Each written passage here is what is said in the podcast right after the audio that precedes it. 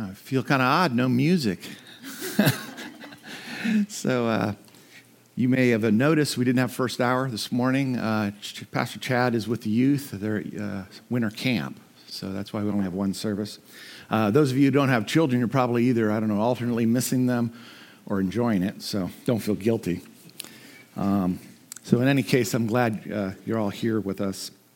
Um, some of you are probably here for the first time. I just wanted to welcome you. And uh, uh, the message that I have this morning is probably a little more geared for regular attenders, but uh, I think there's a lot of good stuff in there. If you're, you know, if you're looking for a church, uh, we're going to talk about some things that are real important to us that'll probably help you make that decision about whether DBC is the right place for you. For those of you who don't know me, I'm Tim Brierly. I'm one of the elders that serve here at DBC. Um, and, you know, I'm really excited to, to be here and have an opportunity to share what God has, has laid on my heart for you. And uh, by way of introduction, I uh, wanted to look at what, what sometimes we refer to as the bottom line. The next slide, please. Your gifts plus love worked out through the Great Commission is the greatest gift that you can give. Now, uh, I mean, if you know uh, Chad very well, uh, we call this the the bottom line.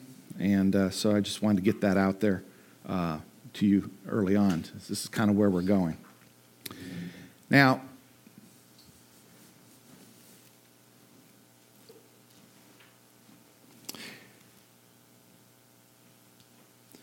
you may remember that Jesus talked a lot about love. And uh, in John 13, 34 through 35, uh, we have this verse A new command I give you Love one another as I have loved you. So you must love one another. By this, everyone will know that you are my disciples if you love one another.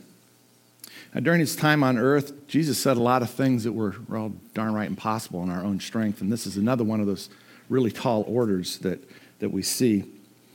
And uh, this morning, I don't want to talk so much about the command itself, but maybe more where the power comes from to do that. And in this verse, uh, we see the love, word love is used four times. And uh, that's kind of an interesting word. Um, you know, for instance, I love Breyers ice cream, particularly vanilla. If you want to give me some, bring some to my house. I'll be glad to eat it for you. It's uh, something I really do love. I could eat a whole carton probably just sitting and watching a movie with no trouble. I also love my wife, and those are two very different things. I hope. Um, in our language, Context is everything for the word love. We don't have more words for love. Now, you may have heard that the New Testament is written in the Greek language. It's a very precise language. There are several words that we would translate for love. Uh, in this verse and in many places in the New Testament, when you see the word love, it, it has a very specific meaning. Uh, usually it's agape love. And I'm not going to try to parse the verbs here. I'm not a Greek scholar by any means, but let's suffice it to say that in, in the, this case and most cases, uh, the word means desiring and doing the best for another individual. You should have a slide for that. No, no, I guess we don't. I'm sorry. Um, it means desiring or doing the best for another individual.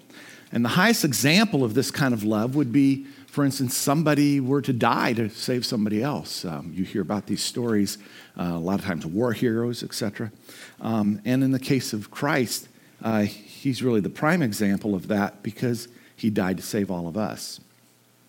So you ask yourself as a Christian, what is the highest or best thing that I can do for another person on this planet?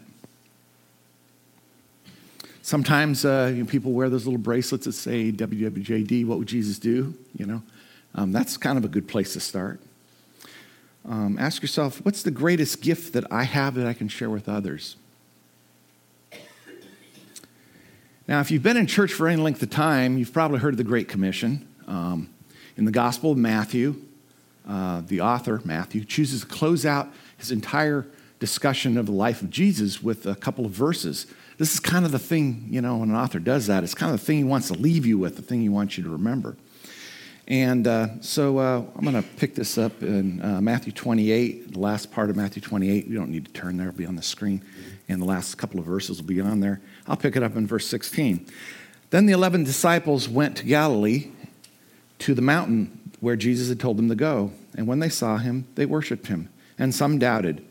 Then Jesus came to them and, and, and said, All authority in heaven and earth have been given to you. Therefore, go and make disciples of all nations, baptizing them in the name of the Father and of the Son and of the Holy Spirit, and teaching them to obey everything I've commanded you. And surely I'll, I am always with you. I am with you always uh, to the end of the age. You know, this final command has served kind of as a vision statement or a mission statement for the church for two millennia over. And this statement lacks a lot in detail. Um, but it's, uh, it's this overarching statement. And if you're like me, you probably look at that and say, yeah, it's, that's good, but it's too big. How do I put feet to that? How do I do it? Okay? It's not very sustainable. And the answer to that question really is like a lot of things in life, I tell people, it all depends, you see. Jesus intentionally left that statement blank because it all depends on your personality, your giftedness, the circumstances you find yourself in, the culture we live in, and even the needs of that specific person that needs to hear the gospel. At some level, we need to work that out. We need to be involved in it. But also, God gave us some really good stuff in the Bible to help us out. And there's some information in the Bible that's helpful, but also there's some things that are actually kind of supernatural. And that, uh, what I'm referring to, are spiritual gifts. And so this morning we're going to unpack some of, some of this idea of spiritual gifts. Now, our main scripture this morning is going to be 1 Corinthians 12, 12 to 26. And uh, if you're not too familiar with the Bible, that's okay. If you go to the beginning of the New Testament, we have the four Gospels Matthew, Mark, Luke, and John, then Acts and Romans. After that, we have the epistles written by Paul, and 1 Corinthians is the first one. So if you start at the beginning and count down that way, you'll find 1 Corinthians. And we're going to be in chapter 12 and starting in verse 12. But before I, um, I get to the main text, um, question for you. Have you ever failed at something publicly, like really big, in front of a lot of people? Actually, I did. Uh, and I, and I was, uh, when I was in high school, I attended this, a really good church. Uh, there was a lot of good teaching there. I was well taught. I grew spiritually. And in that environment, the, uh, I was in high school, the, youth leaders thought it would be a great idea to start raising up leaders uh, within the youth group. And so uh, they selected some people, targeted some people that they thought were natural leaders, and, uh, and convinced us that we should take this opportunity to explore our spiritual gifts and to, uh, to, to learn to do that. And uh, so it's not a bad idea um, if executed correctly. And I'll save you the long, embarrassing version of the story. Uh, it was a failure. Um, I never got the words out. I got so nervous. I, my, have you ever had your mind go blank? yeah. Um, it was it was it was really it was terrible. I, I, just couldn't wait for the experience to be over to get through whatever it was I got through and to get off. And uh, even my friends, uh, you know, they tried to be encouraging, but to be honest, if they were honest, there wasn't much to be encouraging about. So you know, ah, I, well, I put a positive spin on it. You know, I'm thinking about this as I'm thinking, well, okay, we're supposed to. Uh, we're supposed to, you know, find out what our spiritual gifts are, fine. And, and I tried this, it didn't work. Check that one off. I don't have to worry about doing that one again, thankfully. You know, and, uh, and move on and, and find what my spiritual gifts are. And uh, since I'm up here today, well, you probably guessed I probably had a couple of things wrong, but that was kind of how it went. And you know, that one failure was more than 40 years ago. And I don't remember a lot of the details, but I remember how I felt. And I remember the feeling of failure and shame. And maybe you had some experience like that in your life, maybe decades ago. And you may have that same kind of a story. So I'm to, we'll come back to that story. And uh, today, uh, we want to discuss how your gifts plus love work through the Great Commission is the greatest gift you can give. And let me say that again, because this is the bottom line. As we said, your gifts plus love, worked out through the Great Commission, is the greatest gift you can give. All right, let's look at the, our main passage, 1 Corinthians 12, and I'll begin in verse 21. Just as a body, though one, has many parts, but all of its parts form one body, so it is with Christ. For you all baptized into one spirit, so as to form one body, whether Jews or Gentiles, slave or free. We were all given, we were all given one spirit to drink. Even so, the body is not made up of one part, but many.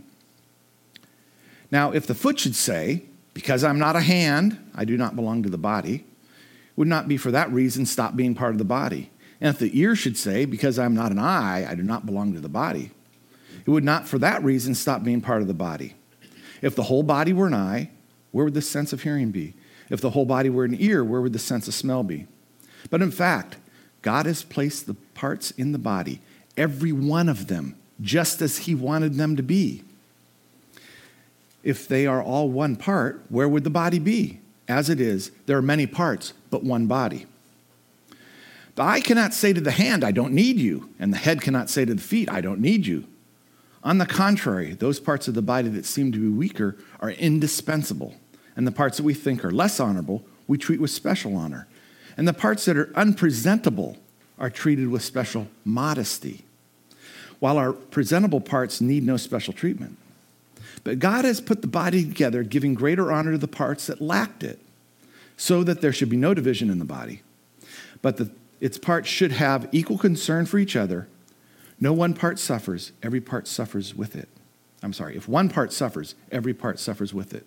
If one part is honored, every part rejoices. Now, this particular section in 1 Corinthians is sandwiched between some other verses that talk about spiritual gifts.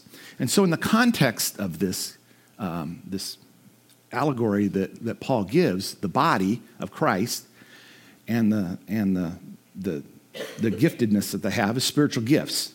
And uh, so that's the, the, the larger context. Um, in preparing for this, I was looking online and I found a graphic that uh, is kind of busy, and the point of the graphic is not the individual points. This is somebody's take on spiritual gifts, and uh, I'm not, not knocking the, the, the list. The point of bringing this up here is, is that it's pretty complicated it's a lot of things. Um, you have to search far and wide. I mean, there's no one verse that covers all of those things. Um, and this individual was a seminary professor, and I'm sure that this is a very uh, complete list. But, uh, but it's complicated and confusing to the average person. Um, maybe if you're a seminary student or you like a lot of detail, you might want to give this some study. But I don't believe that finding the correct list is the main point of the passages that deal with spiritual gifts, but rather, and this will be on the screen, we should recognize that there is infinite variation of giftedness that is uniquely bestowed upon each believer by the Father through the Holy Spirit. These spiritual gifts can work with our natural giftedness and they can also have nothing to do with it. There's sometimes people find that they have a spiritual gift that is unique to what they do, uh, perhaps in the secular world. When it comes to spiritual gifts, the goal is not to find a name or description that describes you, but to find those activities that delight you. We're going to come back to that word delight later. That delight the Father and also benefit the body of Christ. All right, well, let's go back to the passage. Let me break this down for you. First point we have is we are one body. 1 Corinthians 12, 12 through 14. Let me repeat that for you to re- refresh your memory. Just as a body, though one, has many parts, but all of its many parts form one body, so it is with Christ. For we were all baptized by one Spirit so as to form one body, whether Jews or Gentiles, slave or free. We are given one Spirit to drink. Even so, the body is not made up of one part, but many. Now, this scripture shows us how we should be unified as one body. And in the culture, the differences maybe are not as clear to us. Um, the difference between Jew and Gentile and slave and free. But let me put this in a, a little more modern context. And I'll use myself as an example. I wasn't born in Georgia like probably most of you. Um, I lived in California for 37 years and didn't come here until I was 39. Uh, that fact alone might give some of you pause. I don't know. Um, I'm an engineer by education and by profession. I'm extremely analytical. I earned an MBA and a, and a BSME. And before it was uh, fashionable to be a geek, I was pretty proud of being a geek. So, my wife and I have been married for over three decades. Our children are married and we have grandchildren. I don't particularly like some of the role play games that my children like, like WoW. And I'm not really, never been really a sports fan. I know how the games are played, but I'm not really what you call a fan. Without even getting into my political and religious positions, there's probably a lot of you that would say that I'm different than you. I represent a very narrow slice of the population.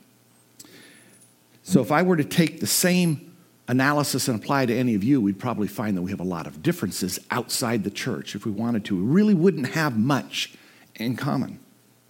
Now, when we come to the ch- church, we enjoy fellowship, many of us. Um, some of you, um, we've been in, in small group together. We've shared things that I wouldn't share with somebody that by the, sec- by the world's standards I might have a lot in common with. I would have no relationship with them. But many of you, we have this fellowship, this relationship.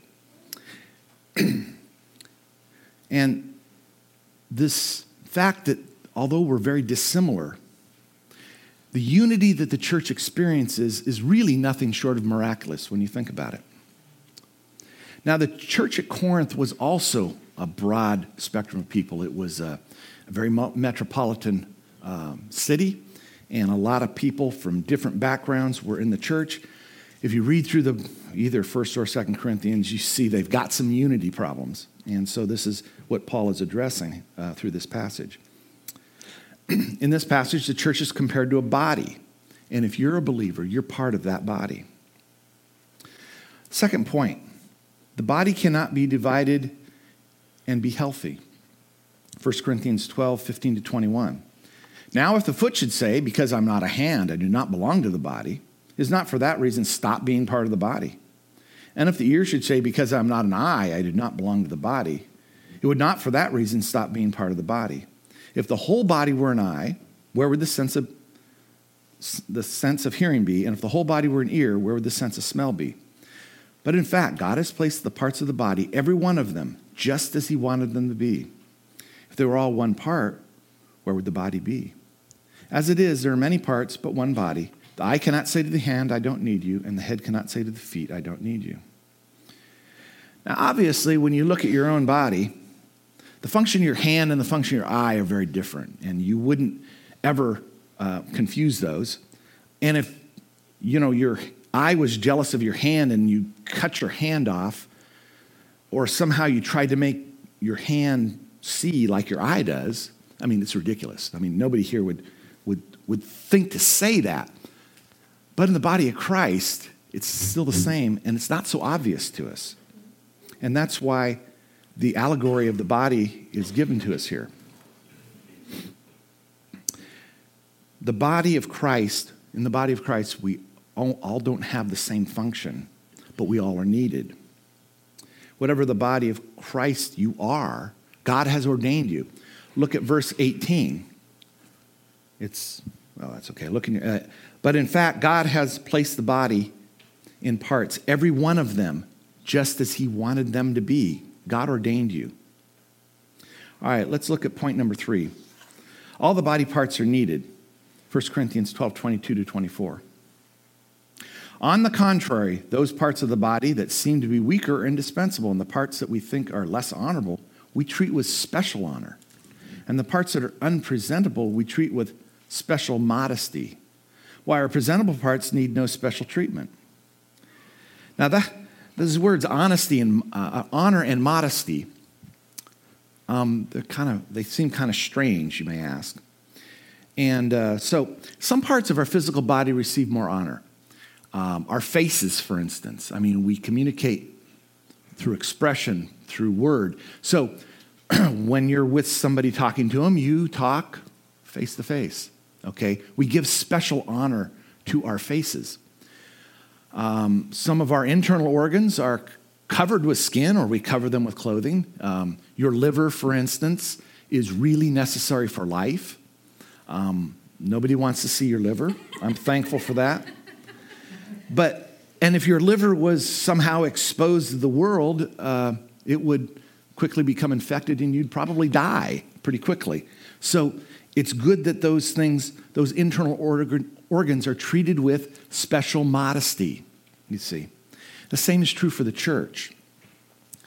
By virtue of their roles and responsibilities, there's some people that you see quite often that receive special honor. They may speak, they may lead music, they may be at the door. You are greeted by them, they may hand you a cup of coffee. These are people that are kind of the face of the church, and you know what they do.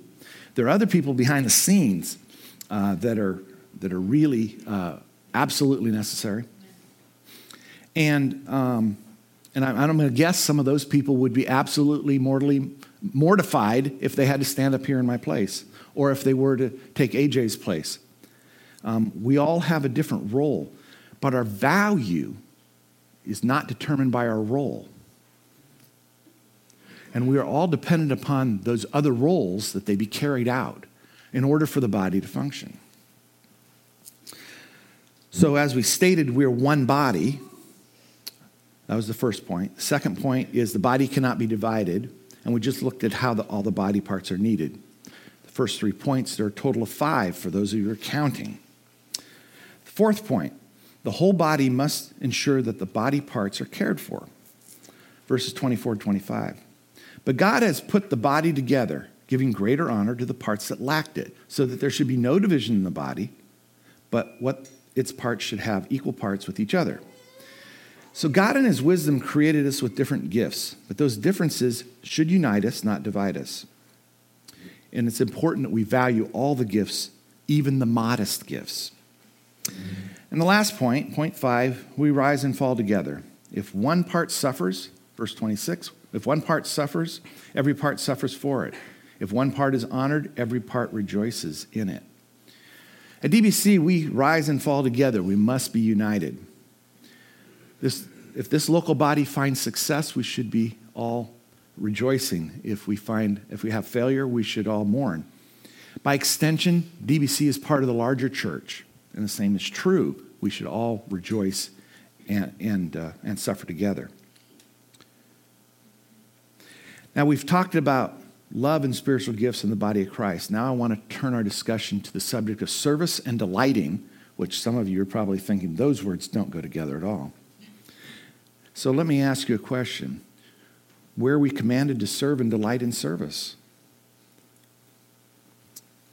This is where the rubber starts to meet the road. This is the application. Now, you may listen to what I've said so far and say, okay, I get it. We need to exercise our spiritual gifts for the good of the church. Christ paid the ultimate price for me, so I mean, who, I mean at least I should be willing to do my part. But you know, I'm tired. Things don't always work out. I have a lot of things demanding my time. And besides, and this is key, I don't feel like doing it. It's not much fun, and or I don't feel fulfilled.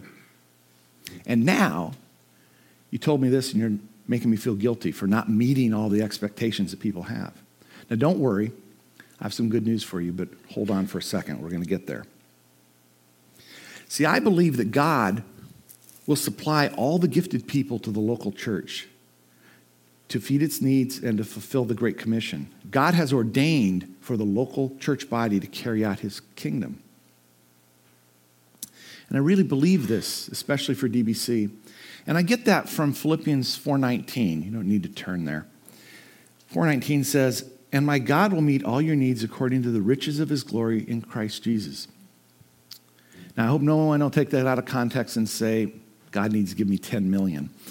Um, really, God is much too loving to do that to you. Um, he would, he, you have to understand that when uh, God, it says God will meet all your needs, it's also in the context of uh, when we talked about love, desiring the, the highest or best for somebody else. God wants to um, give you the best, but that's not $10 million. um, his best is for us to be conformed to his image. And that's always how we should look at the things that God gives us and even the trials that come our way. We're being conformed to his image.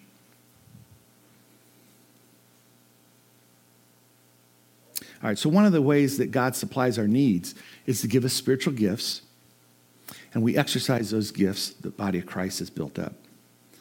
Now, the challenge for any church leader is that how do you figure out how to help those believers find his or her giftedness and exercise those gifts?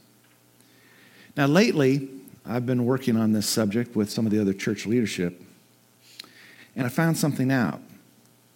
Some of you are fulfilling great needs, and you're serving because you see the need and you want to do what God wants you to do.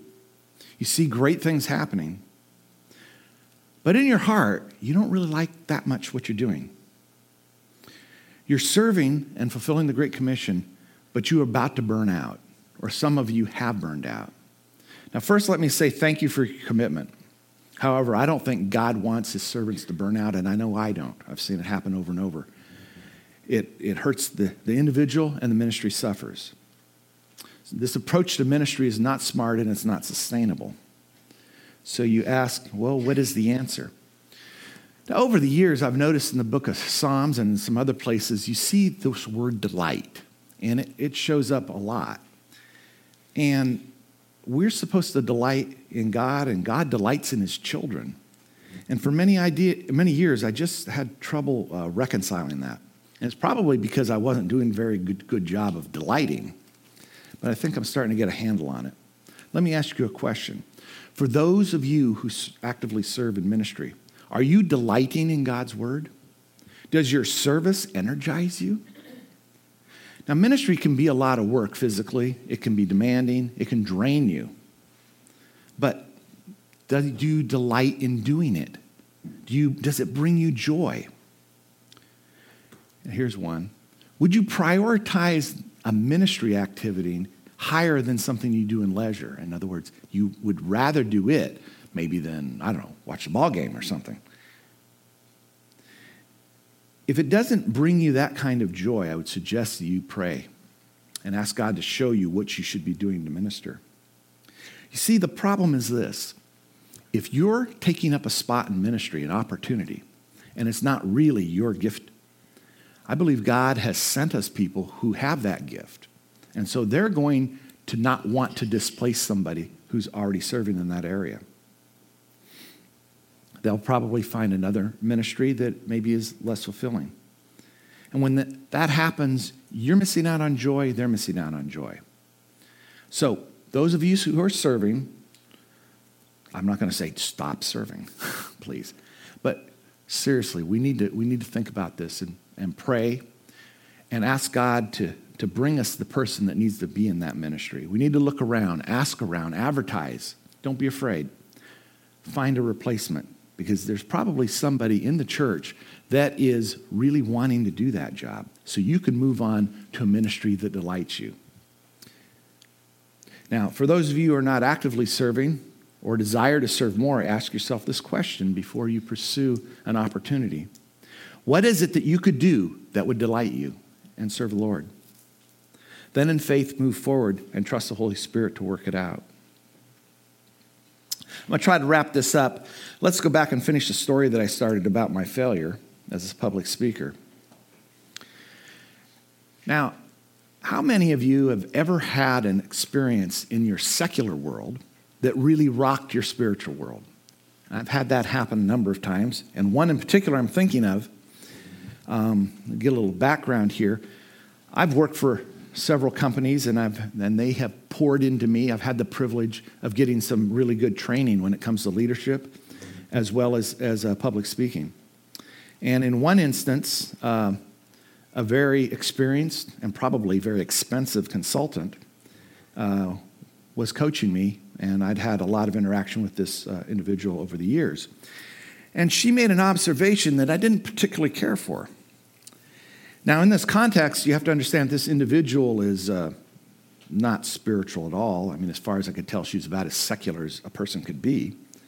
But she noted that whether I liked it or not, I was a leader. And I really chafed against that. But see, she knew something that I've been something I've been denying for a long time is, is that people will follow me. And to tell you the truth, I really don't like the responsibility, or at least I didn't. I really tried not to be that person because I didn't want to be responsible for what other people might do. Now, being the paid company consultant, she was uh, also there to tell me that I needed to toe the company line, which I probably didn't do too good a job of, and my career may have suffered. But God is gracious, and I've learned to tone it down a little bit. But uh, even though she was far more tactful than the way I just described it, I didn't miss the point. She was an excellent communicator. So, what I learned from that is that my actions can never be neutral. You see, what I do matters. And unless I want the responsibility of somebody else going down the wrong path with me, I need to be sure I'm on the right path. This also became very, very pointed as, a, as I was. I, am a father. Uh, my children have grown, but I learned through that experience that those little guys, no matter what you try to teach them, no matter what you try to show them, no matter how you try to discipline them, a lot of that is irrelevant. They will follow your example. You see, we're all leaders. Somebody is following us. So, in my spiritual journey, God used a completely secular situation to teach me that I'm a leader. After that, it didn't take me too long to notice in ministry that I had this same situation. My actions couldn't be neutral. And my screen just jumped, I'm sorry.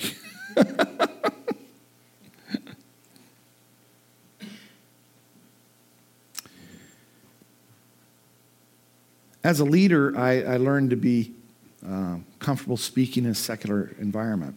Um,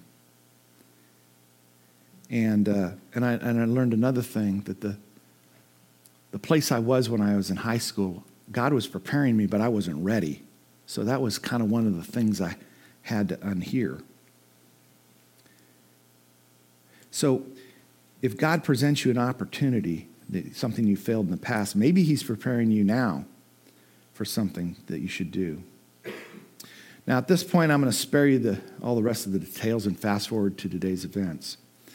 As Chad and I and several other leaders were discussing the various ministries in the church, something occurred to me. We're doing it wrong.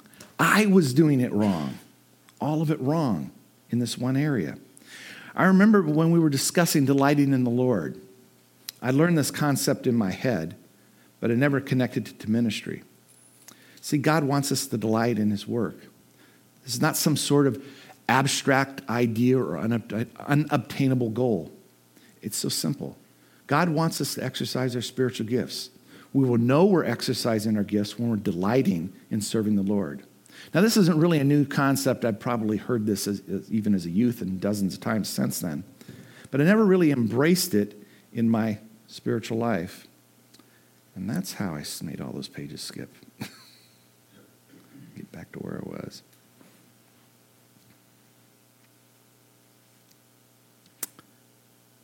Now, recently, um, I started working with the Monday night uh, group that meets at Chad's house, and you may remember that uh, Chad talked about that. And uh, there's a lot of great things going on in that in the children's ministry. And we met at Chad Marla's house, and they're really great hosts, by the way.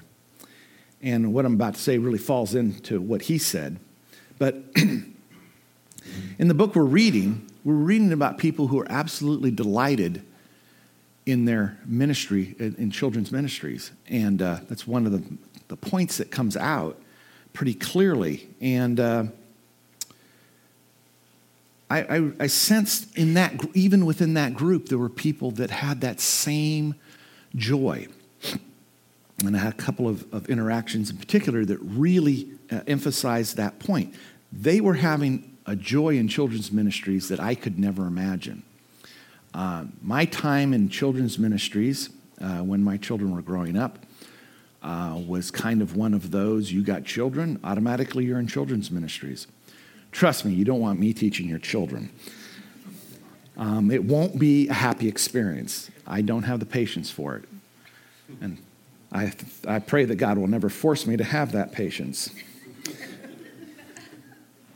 but this idea of having joy teaching these really little ones, um, it emphasized something that, uh, that I, I just dawned on me. That's the way it's supposed to be. You know, I'm not supposed to be happy doing children's ministry. I have giftedness, and those people have giftedness. A hand cannot be an eye. A hand does what a hand does. So I need to follow God's leading for me, and the other person needs to do the same. Now, Jesus said something recorded in Matthew that uh, in Matthew 11, 28 through 30, which came to mind. Come to me, all you are weary and burdened, and I will give you rest. Take my yoke upon take my yoke upon you and learn from me. For I'm humble, a gentle and humble in heart, and you will find rest for your souls. For your, my yoke is easy and my burden is light. Now, to be honest, I've been a Christian for over 49 years, and I've never found the yoke of Christ to be easy or light, particularly when it came to ministry. And uh, so recently I've come to, to understand that delighting in the Lord and this verse in Matthew related. And as I've allowed the Holy Spirit to lead me in this area of ministry and delight in my heart, I've found that the yoke is easy and the burden is light.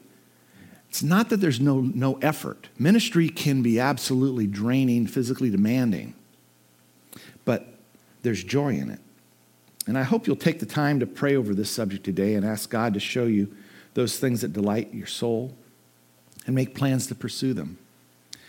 now, this morning's message, I've included some experiences of my own spiritual journey. And I bring this up because I want you to know I somehow didn't show up perfect or in any way that I had it all figured out.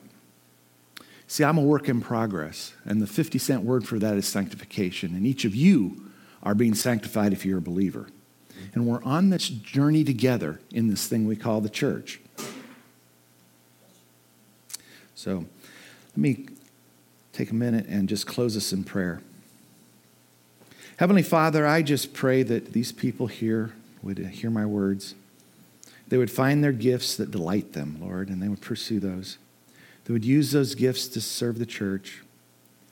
And they would also value the gifts of others and value their own gift. And remember that love is the reason for spiritual gifts. I pray this in Jesus' name. Amen.